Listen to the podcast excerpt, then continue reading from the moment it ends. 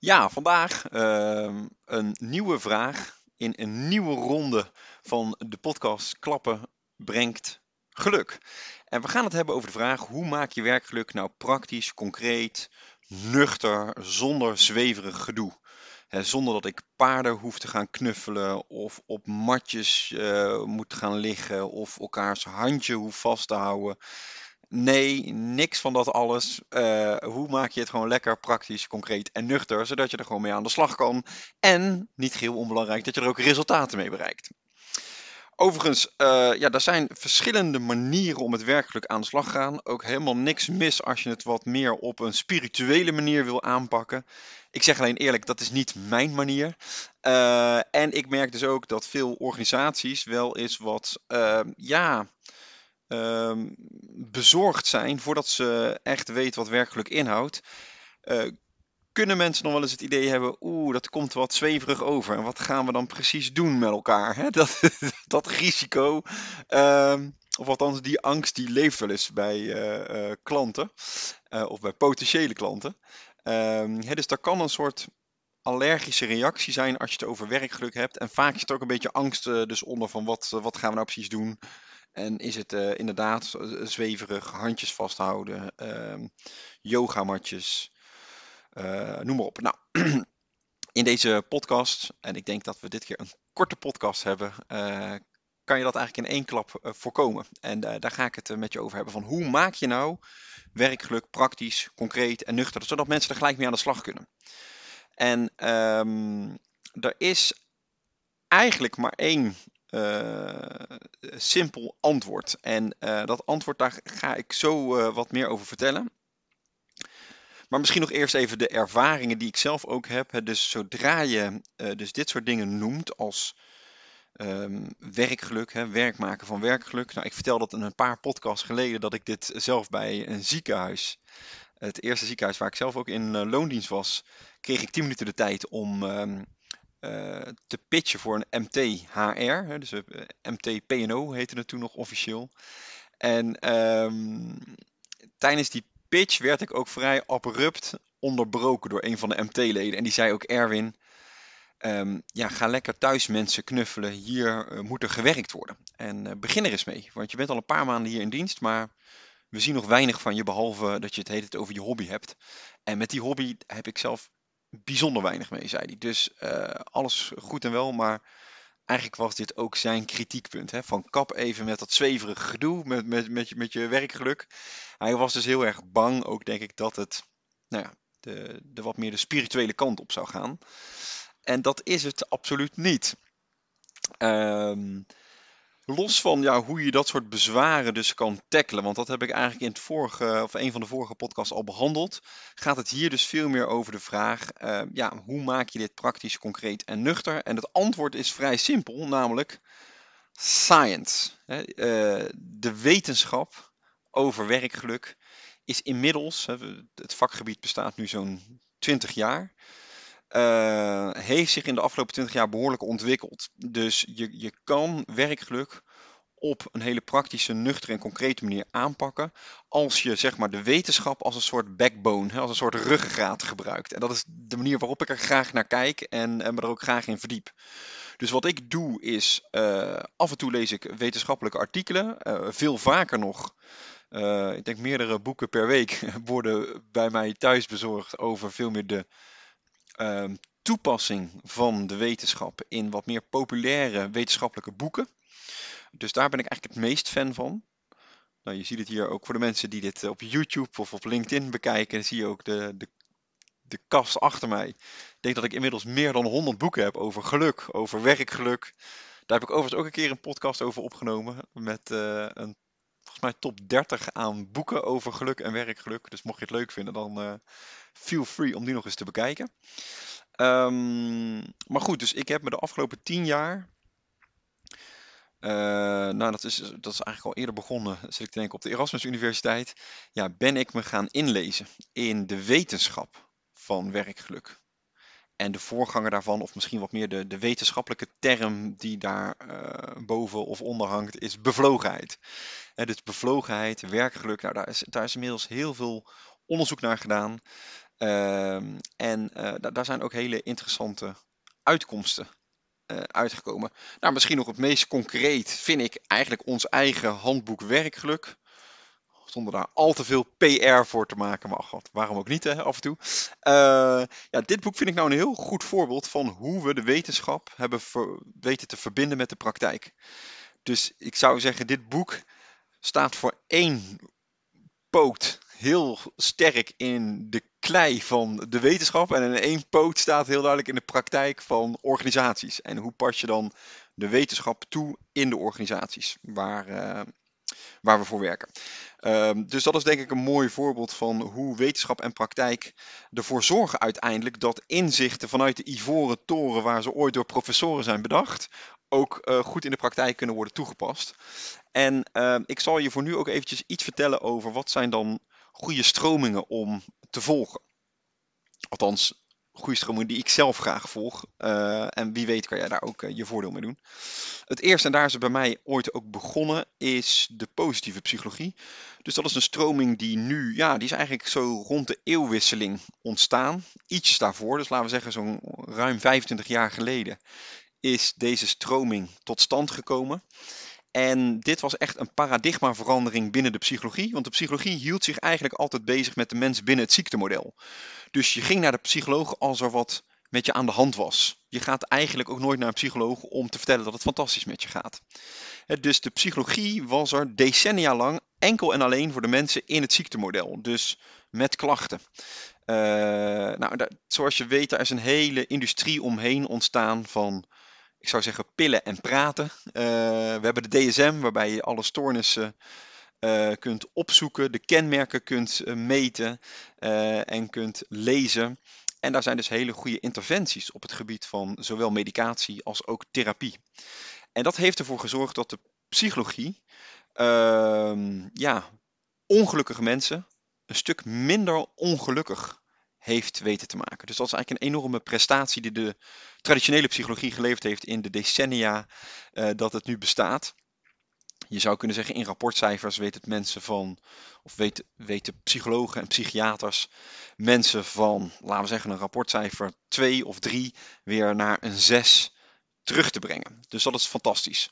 En natuurlijk, dat lukt niet bij iedereen en dat lukt ook niet altijd, maar over het al uh, veel uh, stoornissen zijn te behandelen. Sommige stoornissen zijn zelfs te genezen. Dus dat is een fantastische prestatie van de psychologie. Alleen zo rond de eeuwwisseling ontstond de vraag: wat doen we vanaf de 6? Dus we hebben mensen begeleid naar een 6. Ze zijn klachtenvrij, maar klachtenvrij wil nog niet zeggen dat mensen krachtenrijk zijn. Dus uh, ja, het, het, als je geen klachten hebt, ben je nog niet, eh, ben je nog niet een, een rijk leven aan het leiden. Dat is, eigenlijk ben je dan wat ze noemen die empty person. De lege persoon, hij heeft geen klachten meer. Maar uh, ja, wat, wat kan je dan van het leven gaan maken? Hoe maak je van een 6 een 7 of misschien wel een 8 of een 9 of een 10? Nou, dat is eigenlijk de voedingsbodem waarop de positieve psychologie is ontstaan. Om te kijken hoe kunnen we het leven van de tussen aanhalingstekens normaal functionerende mens uh, meer vervullend maken. En zo is er ook de positieve organisatiepsychologie ontstaan, waar ik zelf uh, in ben afgestudeerd. Uh, met een van de uitkomsten daarvan is de term bevlogenheid. Hoe kunnen we meer mensen bevlogen krijgen in organisaties? En daar ligt dus een hele goede wetenschappelijke basis aan ten grondslag. Nou, als je daar meer over wil weten, er zijn heel veel goede boeken uh, geschreven, onder andere door de grondlegger van de positieve psychologie, Martin Seligman. Uh, en uh, nou, ik geef ook in een, een van de eerdere video's op mijn YouTube kanaal, kan je even naartoe, klappen training, uh, geef ik dus 30 boekentips over, onder andere ook boeken die gaan over de positieve psychologie en die ook onder andere geschreven zijn door Martin Seligman. Dus de positieve psychologie is een fantastische basis als je met werkgeluk aan de slag wil. Althans, als je het praktisch, concreet en nuchter wil houden. En als je ook vanuit een goede, stabiele wetenschappelijke basis wil handelen. Wat ik natuurlijk heel erg uh, kan aanbevelen. Dus dat is de positieve psychologie. Heel interessant. Ik moet wel zeggen, dat de afgelopen jaren vind ik het ook wel iets rustiger geworden vanuit de positieve psychologie. En ben ik me ook wel weer iets breder aan het inlezen uh, over werkgeluk. En kunnen daar ook weer andere stromingen heel interessant in zijn. Zoals bijvoorbeeld de neurologie, dus alles rondom de hersenen. En um, uh, je zou ook kunnen zeggen dat uh, in het verlengde van de hersenen ook de, um, ja, de wat meer aangeboren kant van geluk. Dus je komt dan ook langzaamaan op het genetisch materiaal. Uh, wat heel interessant is, zeker ook kijkend naar stress. Hè. De stress is, vind ik ook inderdaad een hele interessante in relatie tot de neurologie. Hoe, hoe werkt stress? Um, hoe, hoe werkt ons brein? Welke delen van ons brein zijn waarvoor verantwoordelijk? Uh, hoe zit het met de hormonen die een belangrijke rol spelen ook in het ervaren van geluk, maar ook in het ervaren van stress? Kortom, de neurologie is ook um, een zeer belangrijk onderdeel als je, als je meer van werkgeluk wil afweten en als je het praktisch, concreet en nuchter wil maken. Het begint vaak met ons brein, denk ik, en daar meer van weten. Mindset is ook een hele interessante. Recent boek bijvoorbeeld is die Expectation Effect. Hoe um, ja, verwachtingen um, ook op een gegeven moment de realiteit kunnen worden. Dus wat je denkt dat waar is, wordt waar. uh, dus neurologie en het verlengde daarvan, dus ook de mind, mindset, werk, is ontzettend interessant. Ook daar geef ik uh, in een andere podcast dus een aantal boekentips over. En uh, een derde belangrijke wetenschappelijke stroming waar ik veel aan heb gehad, is de persoonlijkheidspsychologie. He, dus je kan zeggen de positieve psychologie in de zin van hoe, hoe kun je van een 6 meer maken, van een rapportcijfer 6 mensen begeleiden naar uh, meer. Hoe, welke rol speelt ons brein, spelen de hersenen, um, is heel interessant daarin. Maar ook de rol waar ik net al iets over zei, het genetisch materiaal en in het verlengde daarvan ook de persoonlijkheid, is uh, ontzettend belangrijk. We weten dat 40 tot 60 procent van de verschillen in geluk zijn toe te schrijven aan verschillen in onze persoonlijkheid.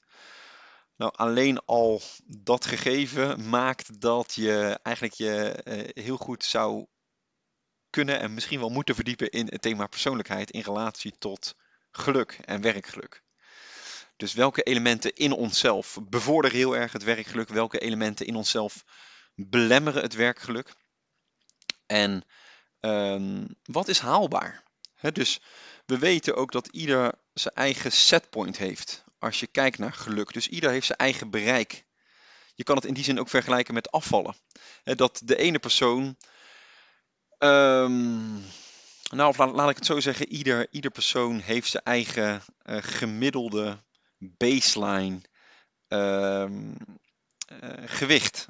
En uh, je kan een paar kilo meer wegen, je kan een paar kilo minder wegen.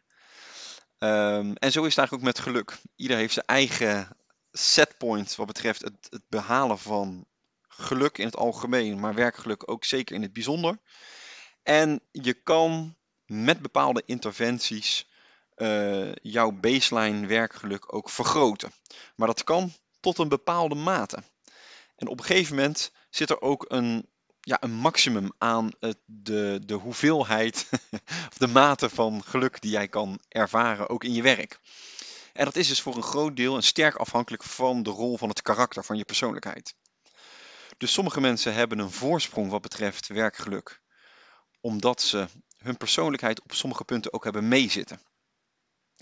En andere mensen zullen harder moeten werken om met hun werkgeluk stappen te kunnen maken. Dus ze beginnen gemiddeld gezien een stukje lager. En zo is het dus ook met je, met je gewicht. Hè. Sommige mensen ja, hebben een hogere baseline en zijn gemiddeld gewoon wat zwaarder eh, van aanleg. En zullen er dus ook harder voor moeten werken om er een paar kilo af te krijgen. En zo zullen andere mensen er harder voor moeten werken om een, een paar punten hoger te scoren op werkgeluk. Maar ben realistisch. Dat geldt zowel voor je gewicht wat is realistisch om te halen? Ik zou graag 50 kilo willen wegen. Maar de mensen die mij kennen weten dat als je me ziet, dat dat niet haalbaar is. Uh, en zo is het ook met geluk en met werkgeluk. Hè. Dus uh, stel realistische doelen. het moet haalbaar kunnen zijn. Dan komt er ook motivatie en zie je op een gegeven moment ook progressie en kan je dat ook in het juiste perspectief zien en zeggen: hé, hey, ik maak stappen in mijn werkgeluk. Uh, maar als die doelen onrealistisch zijn, uh, ja, dan kan het ook vaak demotiverend werken. En uh, dat is het gekke, dan, dan maakt het je juist ongelukkiger dan dat het je gelukkiger maakt. Dus onrealistische doelen op het gebied van werkgeluk maken je ongelukkiger. Dat is een soort paradox. En um, nou, de persoonlijkheidspsychologie, als je daar meer over weet, uh, helpt het je heel erg om dus ook realistische doelen te stellen voor jezelf, maar ook zeker voor jouw teamleden. Mocht je bijvoorbeeld leidinggever zijn en je wil met werkgeluk binnen je team aan de slag, ja, dan is het cruciaal om inzicht te krijgen in elkaars persoonlijkheid. Dat ook naar elkaar uit te spreken, uh, zodat er ook meer begrip komt van hoe iedereen in elkaar steekt. En dan kan je dus ook met elkaar realistische doelen per persoon gaan halen. Wat is voor jou haalbaar? Is voor iemand anders weer, um, uh, ja, ligt die lat dus weer op een ander niveau wat betreft werkgeluk. Dus voor de een een 8 uh, zal voor de ander misschien maximaal een 6 zijn wat ze kunnen halen op het gebied van werkgeluk. Goed om te weten.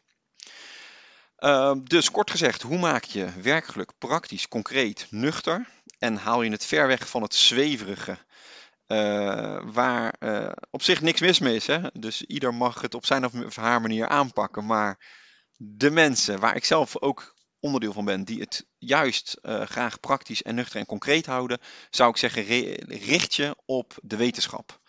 En als de wetenschappelijke artikelen soms misschien wat te moeilijk zijn en te veel de diepte ingaan, dan zou je altijd nog populair wetenschappelijke boeken kunnen lezen, die op een van deze drie wetenschappelijke terreinen je inzicht kunnen geven. En het liefst op alle drie. Dus de positieve psychologie, de neurologie en de persoonlijkheidspsychologie zijn voor mij in ieder geval drie belangrijke stromingen waar ik veel uh, kennis vandaan haal. Dit was hem voor deze week. Ik zie je heel graag volgende week terug. Bedankt voor je aandacht.